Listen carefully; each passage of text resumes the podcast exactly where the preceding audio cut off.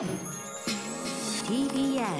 Podcast 6月17日木曜日時刻は夜8時になりました。TBS ラジオをキーステーションに生放送でお送りしているアフターシックスジャンクションはいパーソナリティはラップグループ私ライムスター歌丸そして木曜パートナーの TBS アナウンサーうなえりさです。さあここからは聞けば世界の見方がちょっと変わるといいなな特集コーナービヨンドザカルチャーです。はい、えー、早速ですが今夜のゲストライターの多田投資さんご無沙汰ではございますが私に何か言いたいことがあるそうで歌丸さんゲーム結構好きなのにていうかゲームの番組別でもやってるのにですよ、モータルコンバットのモの字も出ないじゃないですか、モの字まあ確かにモータルコンバットそんなにあの明るくはないですねもうあれですよ、ね。世界ではですねもうこれもなんてもう最も有名なストリートファイターとかに並ぶ有名なゲームでですね、格闘ゲームでね一番それどころかもうゲームの世界にとどまらず、ええ。映画やダンスや映画はね、見てるけど、ね、そうそう。いろんなものに影響を与えまくってる、うん。うんそしてそれが今こう花開いてるのが日本にやってきてるそんなものすごいジャンルのゲームなわけですよ。ねなのにそうまあじゃああんまりその分かってないとか言ってる場合じゃないってことなんですかね、本来僕が好きなものとかがいっぱい入ってるってことですね。そう実はもう歌丸さんがやってるゲームのこうなんかこうドブオーとかですね、うん。そういうののこうなんか最後にこうとどめを刺したりとかそういう表現もとどめアクション、はい。うん。あとスナイパーエリートっていうこうなんかねねスナイパーの飛んだ弾が相手の頭蓋骨をレントゲンで破壊するとかですね、ええ。あの辺みんなモータルコンバットの影響から来てて、だけど大元のネタが日本で発売されてないから洋芸すごいねって言っててモータルコンバットのことはみんな忘れてるってそんなの許せないです。これはちょっとバランスが取れてないの。そうそうそう。ねあの脳天をこうやってね貫くこうレントゲン描写みたいな。まあまああの必殺シリーズみたいなやつだけど確かにあれあってもなくても本当はいいやつだけどあるとないとじゃ大違いですよね。ああれのああいうカタルシスっていうものをもたらし続けてきているのがモータルコンバット。でモータルコンバット。そしてそれがついに映画になるという。あの久々の映画としてね公開される。はい僕もちょっと予告前初めて見ましたけど。さあということで特集始めていきましょう。今夜の特集はこちらです。やっと時代が追いついた新作映画公開記念。ポップカルチャーを縁の下で支えたゲームモータルコンバット特集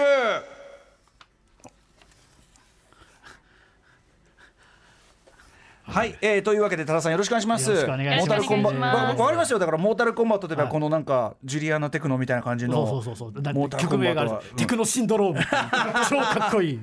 が流れ出してとかね、そういうイメージはあるんですけどね、はい、多田さん、ちょっとご無沙汰なんで、よろしくお願いします。はい。よろしくお願いします。はい。改めまして、多田投資さん、ご紹介、じゃあ、皆さんお願いします。はい。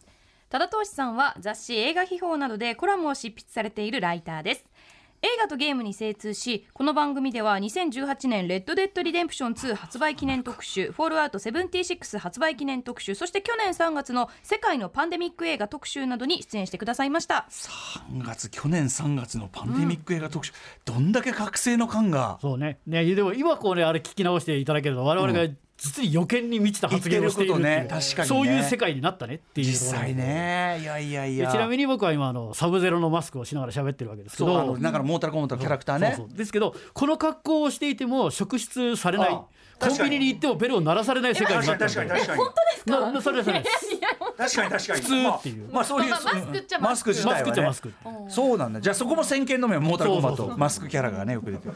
はい。ということで本日は人気格闘ゲーム。世界的にはもう大ビッグタイトルモータルコンバットです、ちなみにうなえさんどうモータルコンバット？いや全く知らなかったです、名前もわかんない。名前も知らなあかったです。本当？あこれだ。でびっくりしたのが、ん。あの格ゲーって私鉄拳とかストリートファイターがうん。世界で最も人口多いのかと思ったら、うんうん。全然そんなことなくて、うんうんモータルコンバットの方が多いみたいですね、うん、だからやっぱりその三大タイトルって言われている、うんその今おっしゃったストリートファイターシリーズ、鉄拳モータルコンバットが1位2位3位を争ってる感じ、でいかに日本にモータルコンバットが入ってきてなかった日本版が出てないんだよね、うん。僕はやっぱし映画のねイメージですかね、はい。その感じはあるけど、まあ今日のねその話出るかもしれませんけどね、はい。ポールねダメな方、はい。アンダーソンのはいはいはい。話が、まあすみませんダメ大はい TWS ね。はい。もうもうもうダメなやつじゃないですよ。ダメあもうダメだもうダメなやつ立派になりましたやつ、さあということで、なぜ今モータルコンバットの特集ということです？うん。まあこれは先ほどおっしゃった「ストリートファイター2」っていう大ヒットしたゲームの翌年、1992年にアメリカで誕生した、えー格闘ゲームの「モータルコンバット」ってゲームなんですけど、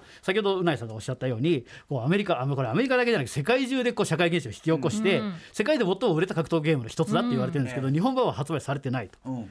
でこれが、えー発売されてないで今見たようになん誰も知らないって言ってるのにそれの最新映画がやってくる。そそうですよね、そそういえばそうですよね、そして出てくるのは日本で誰知らない人のいないですね、真田広之と浅野忠信がメインで出てきて、うんうん。もう出ずっぱりカメオじゃないっていう,、うんうんうん。主役級でずっと活躍してるっていう、はい。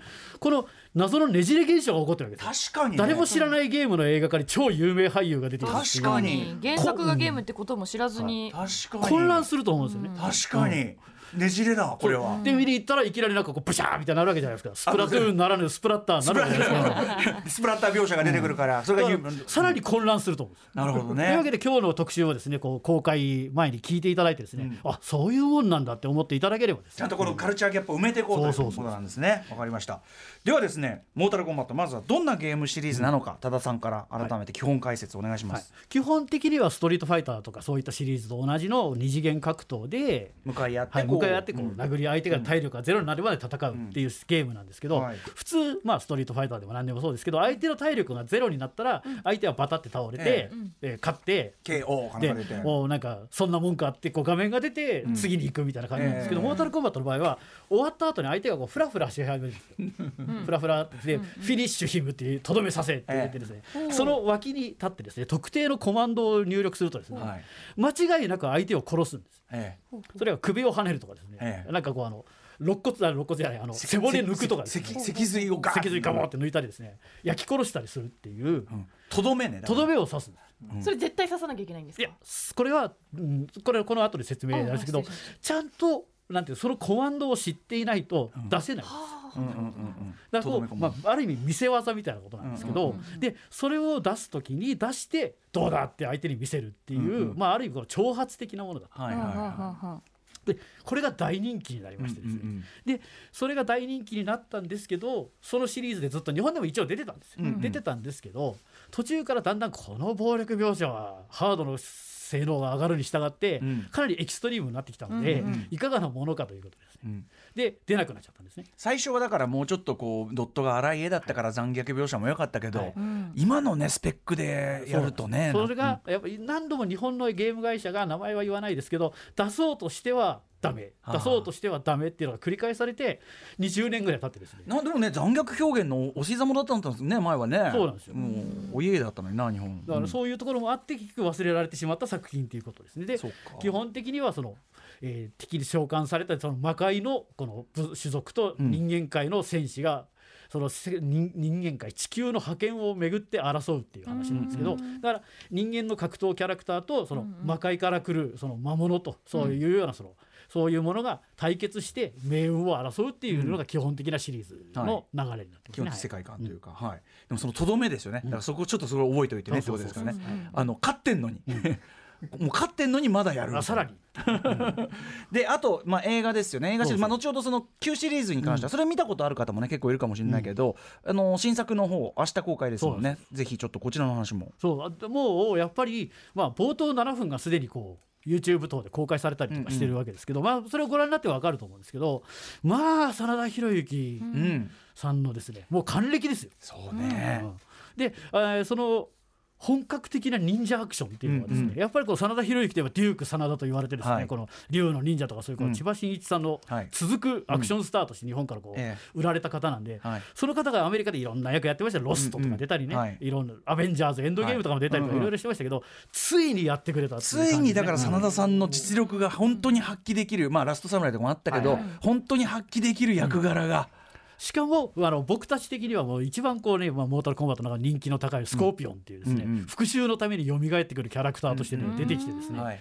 真田広之さんといえば我々と超大物役者なわけですけど、うんうん。うんゲームのセリフとかバンバン言ってくれてるわけですよ。ああそうかそうか。有名台詞を。そうそうそうう。んうんいいよっていう、うんうんよかったよかった生きててよかったって思うようなこう。そうか。でもそこもすごいよね。だからそのやっぱ知名度高いその世界的には有名なゲームだからこそそういうすごいキャストがあるけど、でもこうやってることは超残酷ゲームっていうか。そういうのをでもちゃんとやってるんだけれども、まあ、これあの監督があのデッドプールあのサイモン・マクコイドとかそういうこう、ね、あのスタスタント系の人がやられてるんあで。スタイモン・マッコイドさん、うん。アクション映画としてもしっかりしてるってこともあるんですよ、うん。あと後に出てくる結構まあ今流行っているモータルコンバットとかにもこう影響を与えてそ総合格闘技。うんの影響も結構強いので、うん。結構格闘映画としてもしっかりしているっていおうー。だからそのなんかこう手から飛び道具出して終わりうん。ではないっていうちゃんと格闘技映画としてもうんうん。コスはしっかりしているので、割と今まで今今まで3作ありますよね、はい。中で割とちゃんとしてる方っつうかもう全く違う感じです、うんうん。やっぱ前はなんかゲームがゲームから飛び出したっていう,、うんうん。このこうポール・アンダーソン的な世界観のですね、えこれだろうゲームでやってたのはっていう感じだったんですけど、今回はもうちょっとこう工夫がいろいろあって、うんうん現代的に合わせてみたりですね、うんこのなんか親子の情愛とかですね、うんおなんかちょっとポール・アンダーソンはやらなそうなことをやっているぞっていうところがあってですね。はい。もともと知ってる方でもこう、まあうんうん。リブートですので、うんうんうん。新たに楽しめる感じ。はいわかりこれすごい楽しみにしてますよ、これね、はい、アメリカでも公開されてすごい、えっと、劇場でもこうヒットしたそうですね例のあのいわゆる「鬼滅の刃」とワンツーを争ってた映画ですよね。鬼滅の前の週に公開されて1位取って、はい。まあそのデッドヒートしたというかね、すごいね。あっちのね鬼滅は鬼滅でなかなかさバイオレントだかそうだかららすごいバイオレント映画をみんなこう、えーなんかコロナ禍が明けて映画館で見てる まあ、あとこれにはあのワーナーとともに HBOMAX っていうこう、ねはい。結構エッジの効いたチェルノブイリとかそういったドラマでおなじみのはいところが入ってて向こうは同時配信とされているので,、で今後、えー控えている「デューン」とかですね、うんうん。えーマトリックスの4」とかそれは HBOMAX とワーナーが組んで、はい。同時配信っていうのをやるはずなので。うんうんうんえーどうすんのこれこっちに配信されないし HBOMAX は日本から見られないしって言うんですけど、うんうんモータルコンバットをやったことによって、まあ今後の HBOMAX 映画をやるなっていうのが分かったのでちょっとホッとしたっていうところがありますね。劇場でもねちゃんとね。そうそうそう。んまあとかねいずれ UNEXT とかにも入ったりするのかもしれないけどね、これね。はいでもとにかくわかりました。でもすごいあの今回の映画はね実はすごい楽しみにしてたんですよね。はい、さあということでモータルコンバットシリーズ特徴や影響力などもっと詳しくね、さっきから出てるポール・ダメナホー・アンダーソンとは何か、みたいな話もですね 伺ってあダメじゃなくなったんですね。ダメじゃなくなりましたよ。はい、さっきもダメな見たこと言ってなかった、まあいやいやいやいや。お話詳しく伺いたいと思います。Junction. 今ねちょっとねあのー最新最新モータルコンバットシリーズのねそのフェイタリティその最後にとどめさし技をねはい。映像をちょっとあのネットで見ててね。ちょっと目も当てられないような残虐描写もある中 なんだろうグロいけど笑っちゃうのもあって、なんかひどすぎて笑っちゃうみたいな。なかうなかん。堂々と発売できないのは。まあでもスプラッター映画ってこうねそういう楽しみ部分もあるけどね。まあそうですよ映画は大丈夫だけど、ゲームがダメっていうのもまあちょっとねねえ。ちょっとだけでも映画クリアすぎるのもあるのかもしれないですけど今はね。さあということで行ってみましょう。とい。うことで時刻は8時13分です。TBS ラジオキーステーションに生放送でお送りしているアフターシックスジャンクション。はい、えー今夜は新作映画が明日から公開される人気格闘ゲーム「モータルコンバット」シリーズがその後のゲームや映画などに与えた影響などをライターの多田投資さんに解説していただきます多田さんよろしくお願いします。よろしくお願いします。はい、今でもううないさんの,、あの残虐描写のねフェイタリティ描写見て、めちゃくちゃ嫌がってたじゃないですか、はいはいまともですよこれ。そうそう。我々俺ギャラギャラ笑っててね。もう。ええ。バッハハなんつって。ひどい。やっぱ改めて見るとひどいなこれ、いやちょっと待って。やりすぎですよ。あのぜひ皆さんにもちょっとご覧になっていただき逆に言うとこういう時にゲーム特集をラジオでやるなんて言ったら絶えずこの子の特集で言われることなんですけど確かに。これはラジオでやる意味があるんですよ。映像で見せたらねそれは見せられないから。なぜならテレビではやれない。から、あとなんかそのスラップスティックっていうかさ、はい。こうあの例えばルーニー・トゥーンズとかああいう、ああいうものでバシャーンってこう肉体破壊的なギャグやるののまあ延長線上の感じはありますけどね、ちょっとね。あと何より今回テレビでも今回稼働しててモータルコンバット紹介されてるんですけど、そちらでモータルコンバットってゲームとはって言ってお出んのかこれがと思ったらですね、昔の1と2がちょろっと映っただけだったんで やっぱこれを見たリアクションはですね。ひどい。えこれ待って映画もこんな感じなんですか？だからそれについてはあのあ後ほど 進行進行してください。さあということで多田さんにはモータルコンバットシリーズの特徴や影響力キーワード進行を促す。促す。解説していただきます。はいまず最初のキーワードはこちら。ジャンクロード・バンダム。おこれはね番組人気ブロガー三角締めさんが喜びそうなジャンクロード・バンドム。どういうことでしょうか？この男がいなければですね、うん。このゲームは生まれなかったっていう。ほうほう。であのなぜかというとこの、えー1990年とかその辺の頃はもうまあ三角締めさんとかよくお分かりでしょうが、ジャンクロード・バンダム絶頂期っていう。大人気だった。絶頂っていうか、まあ鼻の高さも絶頂期っていうことだったのうんうん。うんで、であの、えーユニバーサル・ソルジャーとかそういうあたりから、はい。そろそろコンピューターゲームやろうっていう話があって、うんうん。であのブラッドスポーツって彼の有名なこの格闘技映画をですね、うんはい。映画にしようと思ったんですけど、うん。バンダムはああそういうのはちょっと俺はできないななんて言って、うんうん。断られちゃったんですよ。あで断られてしまったので、はい。残ったのは他の無名のクルーと、はい。このネザーレルムってこのモモータルコンバットを作り続けるスタッフ4人だけだったんですよ、うんうん。最初このゲームは4人で作り始めてるんですけどああなるほど。で最初は「燃えよドラゴン」とか、うん。そういった本格的な格闘ゲームを作るつもりだったんですよ、はい。バンダムだからね、うんうん。ところがバンダムいなくなっちゃったんで、ええこれは困ったぞってことになり、はいはい。というわけで彼はもともと映画マニアだったんですけど、うんうん。ゴーストハンターズとかですねあの当時のツイハークとか、うん。そういうその香港映画スウォーズマンとかそういう、香港の古装編とか、うんあと日本の忍者映画とかものすごい好きだったので、まあ伝える機会と書いて電気電気物ですね。というかね。はい。だからそういったあファンタジックなものを入れてこうどっちかというとそのビームとか出ないんだけどこのまあなんか氷飛ばしたりいろんなものを飛ばしたりするはい。ファンタジー路線にしていくしかないっていうふうにこのバンダム降板によってこのゲームは大きく舵を切るわけですなるほどうんうんでその時にはもうストリートファイターっていうのが流行り始めていたので、あちらあのストリートファイター2っていうのは大ヒットしたゲームですけど、向こうはそのピクセルそのドットで描いたアニメ的なキャラクターがリアルな格闘技を演じるってその、はい。例えばその。えーすなんだキックボクシングとかうんうんうん。空手とかプロレスとかそういう人が出てくるわけはいはい。そういうとことん逆を行こうっていう話になって、えー実写取り込みで実写の人間を撮影して、うん。え非現実的な超常的な技をバンバン使ってっていう違うもの違うものっていうものを作っていこうとした果てそして無名の人しか出てないっていうことの果てが最後の残残酷技そのフェイタリティを生み出す。ちょっとこう派手なことを入れるっていうところでの残酷描写を入れると。この頃同行いあの異曲なこの格闘ゲームってのいっぱいあったので、うんうんストリートファイターの2匹目の土壌を狙うゲームはうんうん結構あったので、はい違うものをやるためにはもう俺たちはもうこういう思い切ったことをやるしかないっていうので、うんうんこう首跳ねたりとかし始めたわけですね。うんうんうん。各要素が全部ストリートファイターの2のその逆張りだったら面白いですねこれね。全て逆全部逆にやろうっていう。そうすればなんかなんとかいけるはずだっていう。それは面白いわ。だからジャンクロード・バンダムがこの時もうちょっと謙虚な人だったら、えータルコンバットはなかっただから要はジャンクロード・バンダムのおかげっていうよりはジャンクロード・バンダムがいなかったおかげっていうことですねこれね。だからこのゲームに出てくるあのジョニー・ケイジっていうハリウッドの B 級映画に出てるんだけれども、なんかいつも調子こいて、あのあいつ。いついるじゃないですか、うん。あいつの得意技ってあれですよねあ大開脚して急所を殴るっていうブラッドスポーツで、ジャンクロード・バンダムがやっている技なんですよね。バンダムパロディキャラだったんだバンダムに対するあれはその、何？うん。嫌がる嫌味っていうか。嫌味を送ってでそのキャラクターは大人気で毎回毎回相手の金敵を殴り続けてる。いま、未だに、うん。金敵勝ち出てきますね映画でもね。あれはブラッドスポーツの有名な金敵攻撃をパロってるっていう、なるほどね。だからまあジャンクロード・バンダムの存在がまあ表にも裏にもこう響いているというか、うん。そしてなおかつそのすでに先行ゲームの人気ゲームがあったからこそのこのそう仕様そう。だかとからね。映画の作り方と全く実写取り込みですからモーションキャプチャーとは違うので、はい。あの実際にモータルコンバットのそのキャラキャラの格好をした人を写真をどんどん撮っていくっていうあこれちょっと絵を見てもらった方がいい状ですねうなえさんとか。はい。えこれ実写実写の人を撮影して。るだから写真がカクカク動いてるみたいなそういう感じですね。で心臓ドンあ確かにそれを貼り付けてるような感じなんですね、なんかでも味わいあるよね味があるんですうん。よであの、まあ、リアルスト2とかのそのドットピピクセルとは違う実写で撮ったあのリアルさっていうのでそれがいきなりねこうん。うあの究極神経そのフェイタリティを、ね、使い始めるわけ、はいこういうことですか？ら。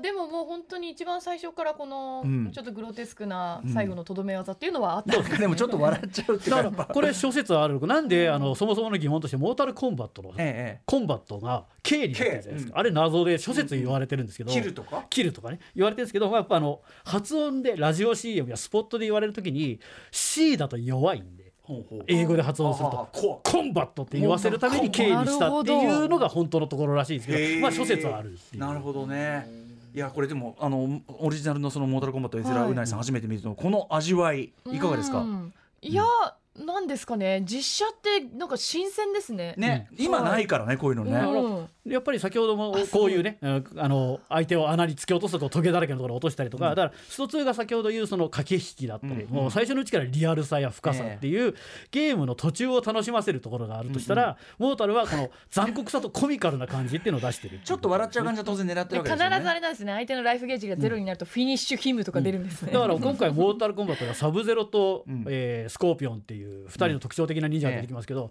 あれ昔は単なる色違いだったんで。ああそうかそうか。つまりスタッフは一人で、うんうん。パーカーかぶってマスクかぶった人が演技してたから、そうかそうか。だから非常に苦肉の策なんですね。そうなんだ。なるほどね。だからジャンプキックの撮影が超大変だったっていう。あどうやってやったんですか？なんか階段にジャンプして格好でイエーっていう写真を撮って、静止画を撮って。階段から落ちてみたいなメイキングが残って連写して撮りまくって。だからほぼ作り方は映画を作ってるのと同じだったってことですね。コマ撮りじゃないけどねそういうね最初から映画的なものではあったってことですね確かに確かに。はいということで、まずはジャンクロール・ワンダーとかね。その先行、えーストリートファイター2のヒットが先にあってのということをお分かりいただけましたでしょうか、はい。続いてのキーワードは何でしょうか？次のキーワードはフェイタリティ。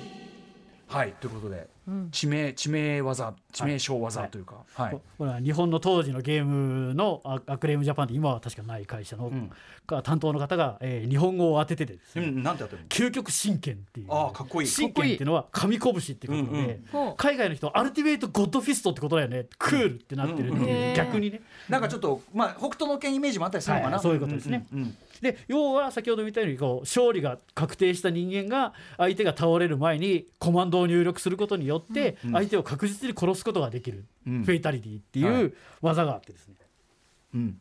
でこれがいいこともあれば悪いこともあって、うんうん。これがあったことによってめちゃくちゃ盛り上がったんですが、うんうんうん。当時は最初はこれ裏技扱いだったんですね、あそうなんだ、へーやっぱりあんまやっぱり思いっきり出すのはなんだからっていう。なるほどね。だからまあちょっと個人的なあ有名な脊髄抜くシーンがありましはいこたが、れサブゼロがねガッと抜くとこはい。あのかつての、まあ、歌丸さんもご存知の秋葉原に今業態を書いてありますカオス館っていうね、よあの海外ゲームをよく売っている店がありましたが、はいはい。あそこでモータルコンバットの輸入版を最初に買うとですね、えあのこれどうぞって言って、えそのフェイタリティの書いてある紙をそっと手渡されるってフいう。ェイタリティ技一覧を。そうそうそう。裏技だった なんかアンダーグラウンドな匂いがするな。えでもフィニッシュヒムって出るわけじゃないですか、はい。それでも一応隠しコマンドみたいな感じだったんですか？そうなんですよ。へえじゃあ放置していればそのまま勝てるコマンド入力に。そこなんですけど、これやっぱりあの当時のアメリカのそれはスト2もそうですけど、うんうん。ゲーセンのこういうゲームっていうのは対戦文化が存在するわけです、うんうん。で対戦するとこれはこのゲームは新しい価値観を持ち込んだら普通負けたらただ悔しいんですけど、うんこれ究極真剣そのフェイタリティを決めると、さらに相手に悔しがらせるわけですから、うんうんう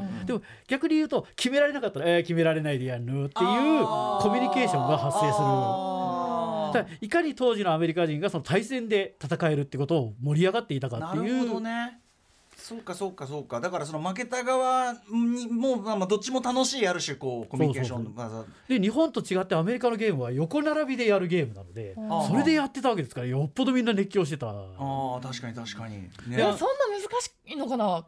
そのコマンド的にはどどうですか？フェイタリティは。どうだったんですかこれはですね上確か、えー上上下、うんハイパンチとかそういう感じなんですけどあちょっと難しいんだね。ただしなんかただしなんですよ。あの間合いが重要なんです。あーなるほどそんなみんなが成功させられるわけじゃない、はい。結構決まんないんだこれ。これが結構決まらない。ですねあそうなんだ。あと当時のなんかゲーム情報とかでもなんか嘘情報とか流れたりなるほど。出ないじゃんみたいなことがあったあだからうー結局出せなかったのかよみたいなのが発生するってことそういなですね。うんことです。だからまあある意味こうしあの結果として着者救済にもなってるなるほど。確かに。だしこんな面白い絵見れんなら逆に負けても楽しいっていうか、ねでいかに熱狂的だったかというとアメリカのゲームっていうのはむ初代のストリートファイターみたいな巨大な筐体で、レバーも日本のジョイスティックより頑丈なものがついてるんですけど、見たアメリカの空港にあったモータルコンバットの筐体のええ。レバーが曲がってたっていう、それはもう怒って負けちゃどうんどんだけやってたんだみんな熱狂して。日本のあのあれですねいうまくいかないと大パンチするみたいなのありましたけど、大パンを超えるうんレバグニャがあったレバレバー曲げレバグニャ。あーあーそうですか。まあなんかでこう煽りとかね今だったらこうなんかそのな舐めたこうエモートアクションとかでなんかやるとかなんかそういうのにも通じますねやっぱねこれね。でやっぱりこれでどんどんこう大変だこんなことこう子供にこれ家庭用が発売されたわけですから、えもう親御さんがもう怒っちゃってですね。あのアメリカの今レーティングあるじゃないですか、はい。ペアレンタルアドバイザリーとかええそういう、まあ、あのはいマチュアとかそういうのありますけど、それ作ったのモータルコンバットがきっかけなので。あゲームではもうそうなんだ。はい、だから、これはちょっとってなったっていう,、うんうんうん。だから悪病を轟かせ続けるゲームでもある。なるほどね。でそういうものは子供はやりたいでも子供好きでしょこのさフラフラアクションとかやりたいよこうやって。でそれはこの後にさすがに暴力的だと困るからっていうんで、2から仲良くするとかっていうのはフレンドシップで相手にこうお菓子を勧めたりですね。あそういうあのそれはまた二重の屈辱なわけです極端だな。殺しもしないっていう。うん。あで菓子食べるかああのクルラオって今回も出てくる帽子を出すから帽子でこう相手を切り裂くから帽子からウサギ出して「はーい」ってやったりとか。だからそれは逆に条件はさらに厳しくなってああそうなんだ。ガードボタンを押しちゃダメとかですね。ああフレフレンドリーになるのはもっとだ。対戦中にガードボタンを一度も押さない。押えそういうこと？戦う戦う。あ。なるほどね。あとえーさらにさらに相手を赤ちゃんにするベイバリティっていうのがあったりとかさ。えそれもえーそれも確か、えーまあ、間違ったらあれですけどキックしか使っちゃダメとかある意味そのまあなんですか挑発、うんうん。だから要するにえある縛り縛りプレーで勝って見せて。お前なんか赤ちゃんだぜみたいな、うん。うんうんそういうのでこうどんどんどんどんこうゲーセンでも人気になっていったり。なんかその俺俺俺手使手使わないで勝ったぜみたいなのがあってこそのはいやめあげようかみたいそうそうなはいほらお前なんかっていうのがあって さらにアメリカンキッズは熱狂っていう。やっぱそのかまし文化だね。だかららそのやっぱりなんか今でこそあの e スポーツあれですけど、うんうん。結構そういうこの対戦ゲームってはいはい。いうコミュニケートっていう意味においてはかなりうん。なんかまあ悪ノリの意味で先に行っていたっていう、うんうんうん。で最近の「モータルコンバット」の最新作はフレンドシップ復活してるので。フレンドシップ。今の超画質高画質で仲良くしたりとかしてるので。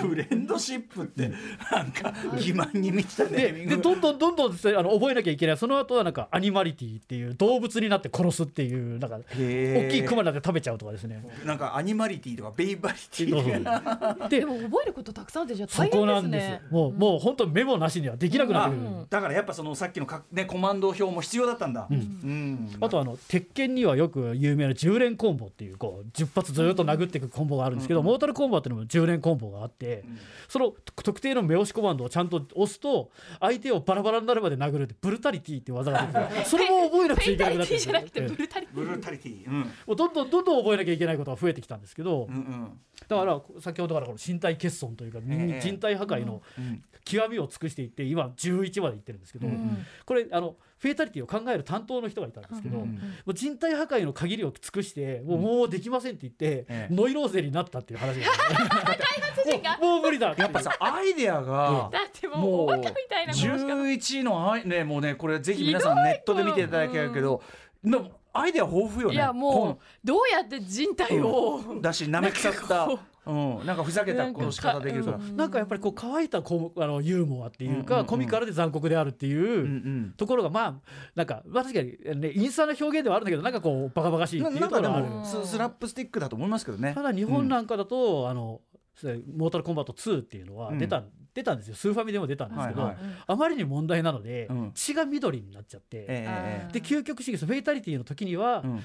画面が白黒反転するっていうあのそうなんだ。昔の食人族の予告みたいな感じで、うんうんうんうん。人食い族ですね、はいはい。の予告みたいになっちゃって、である意味人間の血を緑にするっていう規制って結構この後日本のゲームで書かれてるんですけど、はいはいはい多分その短所になってる。いろんなじゃあやっぱりちょっと問題ゲームではあるんだけどもと、でもなんかね楽しい感じしますけどね、えこれ。これって正式に e スポーツ競技になってるじゃないですか。エボとかでも採用されてる確うんうん。かタイトルですよね、えこれこれをみんなプロゲーマーたちは最終的にやってるんですか？これ。フェイタリティとか。フェイタリティ。あのまあそれはちょっと前後前後するんですけど、うん。確かにあのこのゲームはエボのうん正式競技になって、うん日本ではもちろん発売されてないから日本のエボには入ってないですけど、うん日本人のハイランクプレイヤーもいるんですけど、やっぱりねこれやってると面白いんですけど、うん。時間かかるじゃないですか、あはい残酷賞だから、ええわりかしやんない人が多い。あーあまあそこは省略。予選予選レベルだったら確かに。次あの決勝戦だったらやってる、あ決でもさ決勝で王者決めるしで本当の王者の最後にフェイタリティだの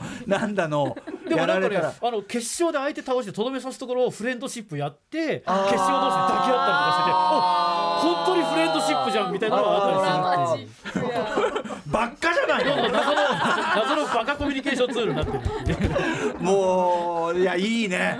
楽しい。はい。あのモータルコンバット文化だいぶ楽しくなってまいりました、続いてのキーワード何でしょうか？次のキーワードは忍者。はい忍者。ね。なんか90年代っていうこれ92年っていうのはその前にあのあれですねケイン小杉さんのお父さんであります、しショー小杉さんとかですね、はい。えーそれがにアメリカで忍者ブームっていうのを引き起こしてたんですけど、うん。このゲームが出た頃はちょっと忍者ゲーム忍者ブームっていうのは下火だったんですけど、でこのゲームっていうのは先ほども言ったようにあの忍者系忍者文化っていうものを、うん。ある意味ジャンクロード・バンダムって本物じゃない忍者だから誤解されがちなうん。変なこう、うん。オリエンタルミステリーみたいなところを拡大解釈して、うんうん。実は今回映画ではよくやられてるんですけどスコーピオンの方は日本人なんですうん。うん。でそこに中国忍者っていうですうね、ん。いない謎のサブゼロは中国忍者なんですけど、うんうん。謎のなんか対立構造を発生させ、うん。そして手から氷や炎のエレメントを発するっていう、うんうん。それ忍者じゃないでしょっていうもうものを呪術だねもうね。ただしそうあ改めてそのミステリアスなイメージを再度出してですね,、はいはい。ね重力を操る忍者とかですね。いろんな忍者が出てくるわけですけど、うんうん。忍者っていうイメージを今も保ち得ているのは、うん。実はあ日本映画とかそういうものでもなく、うんうんうん。モータルコンバットの力ものすごい大きいですね。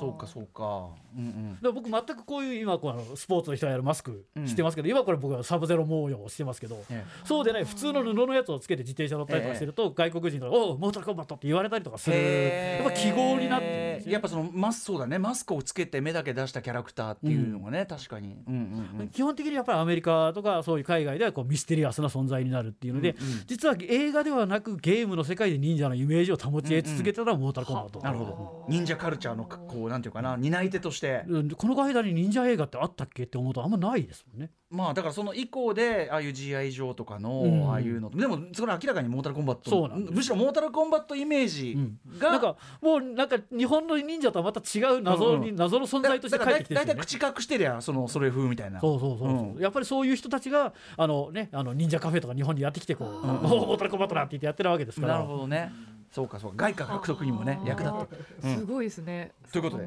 キーワード忍者お送りしました。どんどんいきましょう。続いてのキーワード何でしょうか？次のキーワードは2.5次元。ほうほう。手にっぷりみたいな、うん。ねまあ、まあこれはもうだいぶね、まあ、無理筋ではあるんですけど、うん。当然モータルコンバットってのは大人気だったので、うん。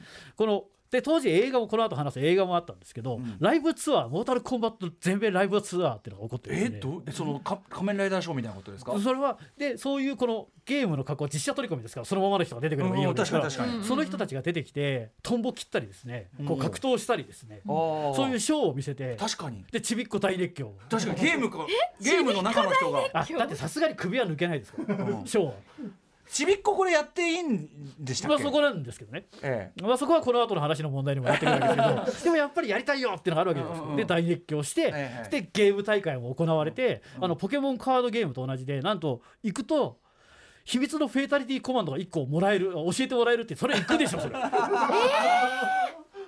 で、え実はアメリカって後に戦隊ヒーローでパワーレンジャーとかが入ってきますけど、そういうののそういうショーとかが本格化するのはもっとモータルコンバットのこのブームより後の話になってちょっと後になってくるので。モータルコンバットライブツアーの方が先なんだ。先駆けって感じですよね。しかも本当に全米でやってて、はいはい。なんかアメリカのなんかオハスタみたいな番組に出てですね。モータルコンバットのキャラがみんな来てねとかやってる映像とかもあったりするのでだから先ほどの謎の子供にも人気ではあったんです。だからなるほだって冷静に考えたら究極神剣さっきのモータルフェイタリティっていうのはうんうんコマンドが難しいっていうことは逆に子供は出せないということもでき普通の格闘ゲるームに見える子供からすると。まあ血はいっぱい出ますけどね、うんうんうん。まあでもその憧れでね、こう実はこうコマンド入れるとああなるらしいぜしかも会場行かないともらえないフェイタリティあるらしいぜ。昔ならではですね。そうだよ。ちょっとだからその今の今リアル路線のそのねあの舞台でって話でこれ関連付けてるんですけど、あのアメリカズ・ゴット・タレントっていう結構有名な、あのオーディション番組がありますけど、はあれに最近結構モータルコンバットモチーフのダンスチームもものすごい出ててですね,、うんうん。ねあの体のねじれとかそういうのでこうありえないこう体が腕が取れたかのように見せたりするようなへそういうのを見て T 大熱狂みたいな感じになってるので やっぱりこうモータルコンバットっていうのはやってるのかやってないのかはともかく、うんうん。イメージとしては刷り込まれていよてしポップアイコンとしてはい。そそしてそれはクールなものであるっていうイメージは非常に強いっていうなるねほどね、今に至るまでね、だから やっぱアメリカってすごい文化ですね。だから面白いのは。ちょっとこの後のトピックだけとはあれですけどコスプレ人気もものすごい高いんですよ。はい。でここにはあまり出てないですけど女性忍者も当然出てくるんですけど、女性忍者は結構肌も洗わなビキニスーツだったりするんですけど、結構だんだん最近やっぱりこうねこのアップデートの流れが来てですね、え女性がだんだんスポーティーになってきつつあるんです。はいはい、あのだんだんこう胸の谷間とかが見えてこなくなってくるんですけど、暴力はいいのにそこはダメなんだっていう。やっぱりうんあの日本は暴力は厳しいけどわりかし身体露出は甘いじゃないですか日本文化の違いを感じるっていう。なるほどね。確かになんか。で頭真っ二つになったりしてるのはよくてそっちはダメっていうね。あ文化違うっていうね。そこは面白いなるほどね。はい。うん。まあでもそのね2.5次元文化的なものにも影響が与えている。ね先駆けだったってことですね。そのショーみたいだってそう写真撮ってた人最初の元のキャプチャーしてたも元の人たちは運動能力なんかないじゃないですか。まあ一応ゆあのある人もあるんである人もすけどいたからか。ただあまりにやっぱりそのまあなんだジャンクロード・バンダムええ。の後のショックがあったので、はいはい。激安だったので後に彼らは大ヒットゲームになったから、ええ。もっと金くれって言って、あ もらってるっていう。あ、あそうなんだ。ちゃんと訴えてちゃんと通ってるっていう。はい。ということで2.5次元まで来ました。続いてのキーワードなんでしょうか？次のキーワードはポール W.S. アンダーソン出ました。先ほどから何度となくね、えー映画監督ポール W.S. アンダーソン。ポール・トーマス・アンダーソンと間違われるから WS を そうです。入れたけど今度はウェス・アンダーソンと間違われて困ったでおなじみポール WS アンダーソン。だからポールポール・トーマス・アンダーソンもポウェス・アンダーソンも非常にもう名将というかね、はい。優れた映画を作る人なので、それで最終的に日本ではそれと分けて考えるためにポール・ダメな方アンダーソンそうとそうもうねそれををねその言い方もちょっともうアップデートしていかないとダメですよ。アップデートしうんうん。やっぱなんか途中から我々あのバイオハザードシリーズを見てる時に、ええ。アフターマスぐらいからですね後の方なんかこう巨大な渦巻きが出てきて、これゾンビ映画なのかっていう時にな,、ってきてからですね、えこいつはなんかすごいんじゃないかってだんだん俺は思い始めたんですけど、冷静に考えるとあのポール・アンダーソンの出世作が、えー最初のモータルコンバットなんですよね。ああ一作目。はいはいはいうんうん。であのそちらはファミリームービーとして作られているのであの残虐描写はあんまない。残虐描写はないんですよ、うんうん。ないけれど逆に言うと先ほどから流れてるテクノシンドロームっていうですね、はい。あの映画史に残る名曲を生み出したわけです。よ、ジュリアナ・テクノ風のやつね。はい。あれどんな映画にかけてもあの合わせても合うっていう、えー動画が死ぬほどあるんでそれも見ていただいて。そう、はいはい。だからバイオハザードこれであの最初にまあ、モモータルコンバットをやって、次にバイオハザード、うんそして最近ではモンスターハンターをやってるわけですよ。要するにゲーム映画といえばポール・ダブレス・アンダーソンっていう流れが一つあるわけそうですそうです、そして、まあ、冷静に考えるとポール・アンダーソンってどっちかというと俺たち友達になれそうな感じの人じゃないですかこのまあ撮ってるものとしては。とか撮ってるものとかしかねそれがまさかミラ・ジョボビッチと結婚するっていうのはですね。まあミラ・ジョーボビッチの位置づけも考えるべきっていうのがありますけども、いやでもミラ・ジョボビッチと結婚するのはモータルコンバットがなければなかったと、まあ確かに、ね、共演してもいいはず。確かに確かに、うんうんうん。いやででも俺最近あのゆモータルコンバット一作目見直したんですよ、はやっぱりポール W.S. アンダーソンだなっていう何かはありましたけどね。でもやっぱりなんかこうあれですよね。今回の映画とかもそうですけどお金が結構ニューラインシネマっていう巨大な映画、あの会あのはい。新しい会社がやったるでっつってお金かけてるんで、ものすごいセットとかがすごいんですよ、うんうんうん。確かに。あとあの五郎っていう今回も出てくる四つ腕の、ねこの魔人が出てきますけど、ええ。あれどうするんだろうコマ撮りかなって思ったら、はい。あれまさかのゴーモーションなんですよね。だからそのままちゃんとラジコンで、あ動かしてる。あれ腕4つで動かしてるんですよ。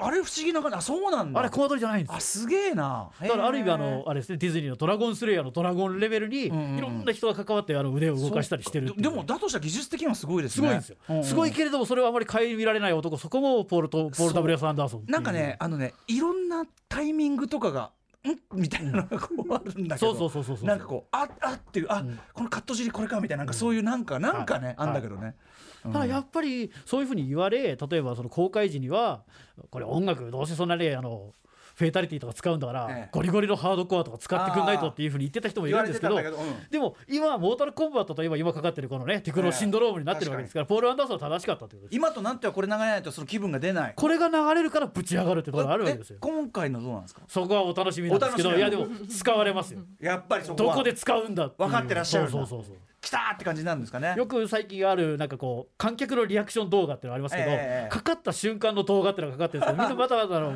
大きなお友達が「あなんかアメリカなんかアメリカの人たちがうわーって言ってるちょっと想像つくわだからあのそういうのですっかりこうゲームのポップキャラとしておなじみなのは、うんうん日本ではゲームが紹介されてないから出てないんですけど実は「レディープレイヤー1」とかですねああはいはいあのゲームキャラをもろ大盛りの、あそこにもモータルコンバットのキャラでいますしそうかそれは当然そうか。シュガーラッシュって悪役キャラばかり出てくるええゲーム、あの映画がディズニーで映画ありました、あれにもモータルコンバットのキャラ出てくる。あんなねまあ基本的にはファミリー映画だけど。悪役の中にモータルコンバットのキャラクターっていうのがいるんですよねだからもうポップカルチャーに完全にいるってだってそう考えたらシュガーラッシュって子供向けの映画じゃん、ねねねなんだけどまあわかるよねっていうことそうそうそう、だもんねまあ、知ってるだろっていうところがあるああそうかそうか。最近で言うと今ちょっとねいろいろ公開してあれなどあのアフリカンカンフーナチスっていう映画は、ええあれはもう日本の東條英機とヒトラーが生きてて、うん。アフリカカでモータルコンバットみたいな大会を開くっていう映画ですからまあこれもなんかバカが作った映画ですけど完全にモータルコンバットの影モータルコンバットみたいな大会を開くって元が模様ドラゴンですからね。そうそうそうまあでもねまあなるほどね。そういう方からもうもうみんなにとっては共通言語なんだ、その英語。やっぱりそういういうこうポップアイコン、まあ、やっぱりこう傘かぶってる人が出てきたら雷電マスクしてたらもう忍者、うんうん。サブゼロかスコーピオンっていう記号になってるってことですね。確か。に。はい。ということでポール WS アンダーソン分かりました。もうダメな方とは言いません、ね何のでかかかりませんけども、さあということで続いてのキーワードは何でしょうか？次のキーワードは大人版大乱闘スマッシュブラザーズこれゲームというゲームなんで逆に分かりづらくなってるってのがありますけどこれ全然、うんでもまさに今回のブレイクにはこの大人版も大乱闘スマッシュブラザーズ化したモータルコンバットっていうのが大事だったわけですね。それは何かっていうとあのずーっと作ってた会社が、えーミッドウェイっていう制作会社が、えー吸収されてしまってワーナーブラザーズに入るんですね。うんうんで今回の映画もワーナーブラザーズなんですけど、でワーナーブラザーズは今までちょっともうはっきり言ってモータルコンバットっていうのは途中迷走したんですよ。うんあの途中 3D 格闘だったんですよ。ああはいはい。あ鉄の鉄拳みたいな。はいはいはい。変わっちゃうかもしれなかった。そうそう 3D で動いてて、でもキャラクターも全然違って全く今までのモータルコンバットとは違うし、うんうん。でシリーズものの常として、えー途中でライデンが絶望して悪役になっちゃったりですね、はいはい。主役のリュウカンが死んでですね、ゾンビになって蘇ったりですね。めちゃくちゃ。瞑想に瞑想を重ねてたんですよ、うん。これどうすんのって感じでみんなファンも離れ始めてたところを、えええ。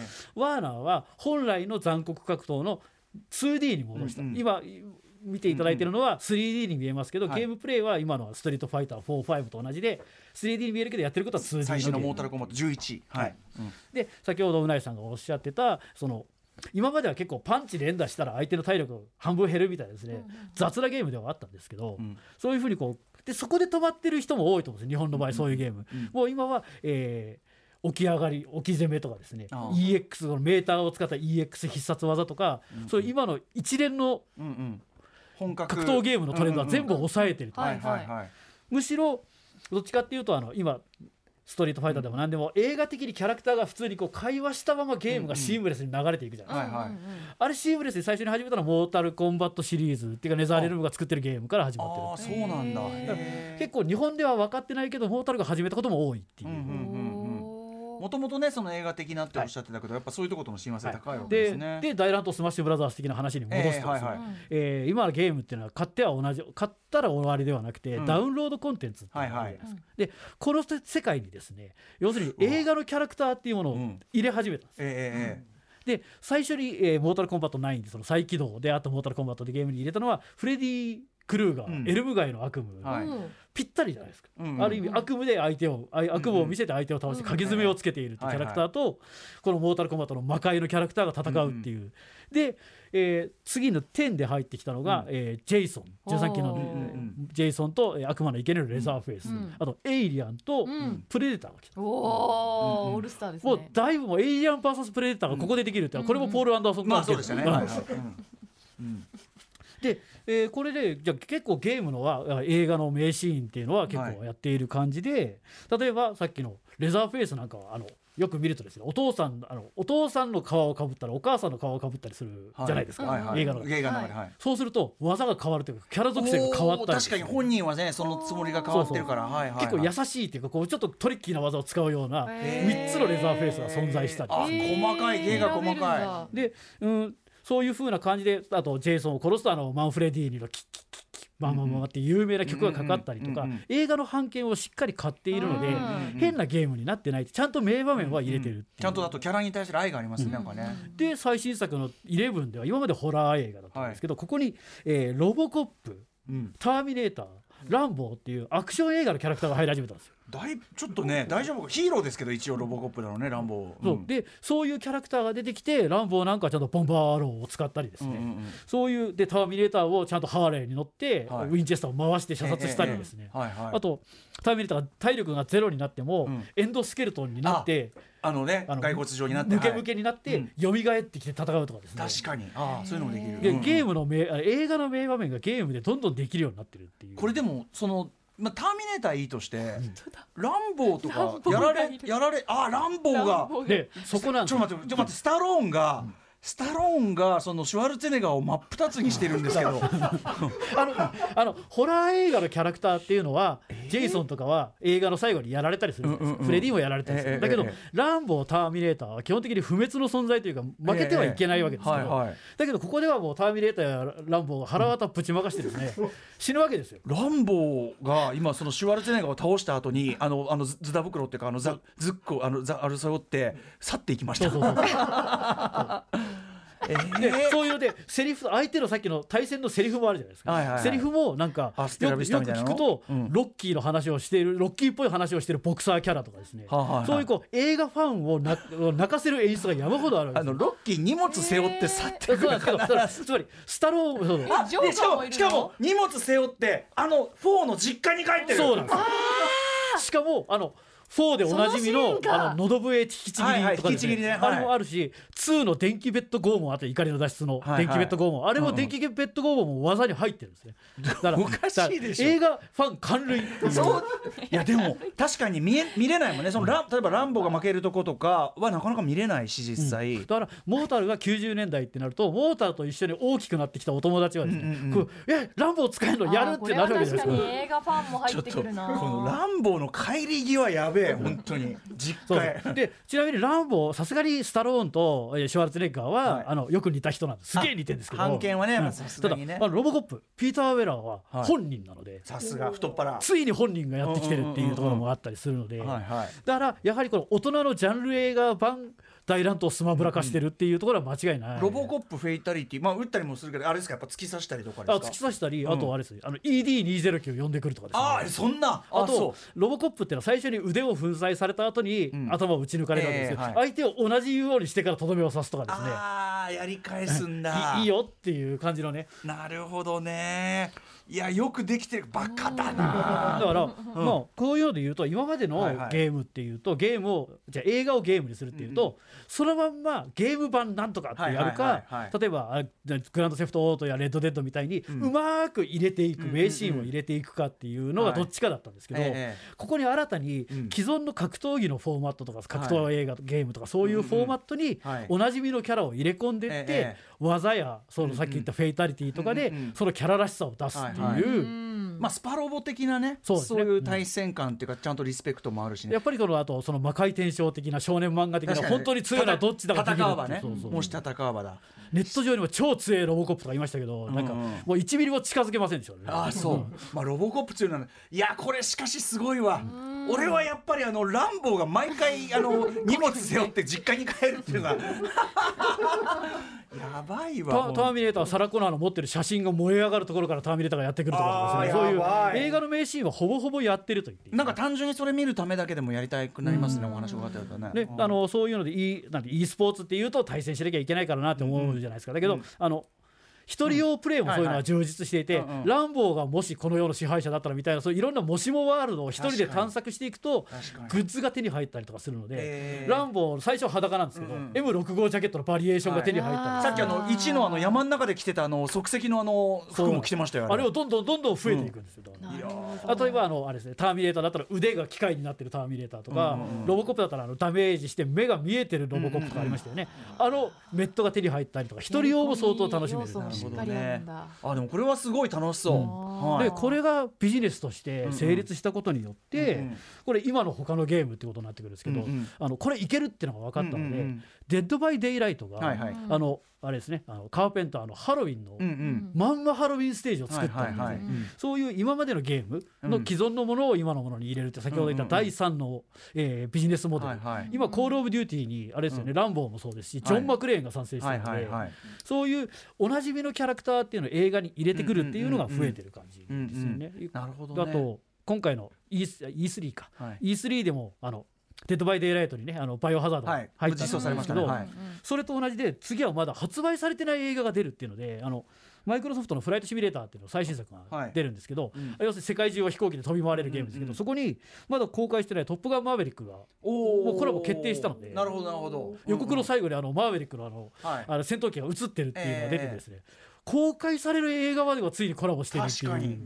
そうか。だから新たなプロモーションとしてねね。これから使われるかもしれない。今まで我々は映画っていうのを映画で見てて、ええ。それをゲームでやりたいってなったけど、もしかすると今はゲームをやってて、ランボーとか使ってて、おこの人いるじゃん。おじゃあネットフリックスにあるから見てみようっていう逆のアプローチができるようになったそれ私まさにデッドバイデイライトのハロウィンで、うんうんあのハロウィンっていうそはい。のシェイプ、はいはいあのうん。お面をつけた敵をして、んハロウィン見に行きましたもん。ああそうか。ゲーム一番新しいやつねまさにそれそうかまさにそれいい循環ができるいいお客さんですよ、うん。なるほどね。そういう人を想起してるってことですよね、うんいやーすごい。そして絵面がすごかった。やっぱりの、あのランボーのののど笛引きちぎりがね、はいもう見れました。はいということで多田さん、はい。お時間ここまでとなってしまったようでございます。いやでもどうでした？うないいさん。やもうめちゃくちゃ面白かったですね。でもやりたくなるよね普通にね。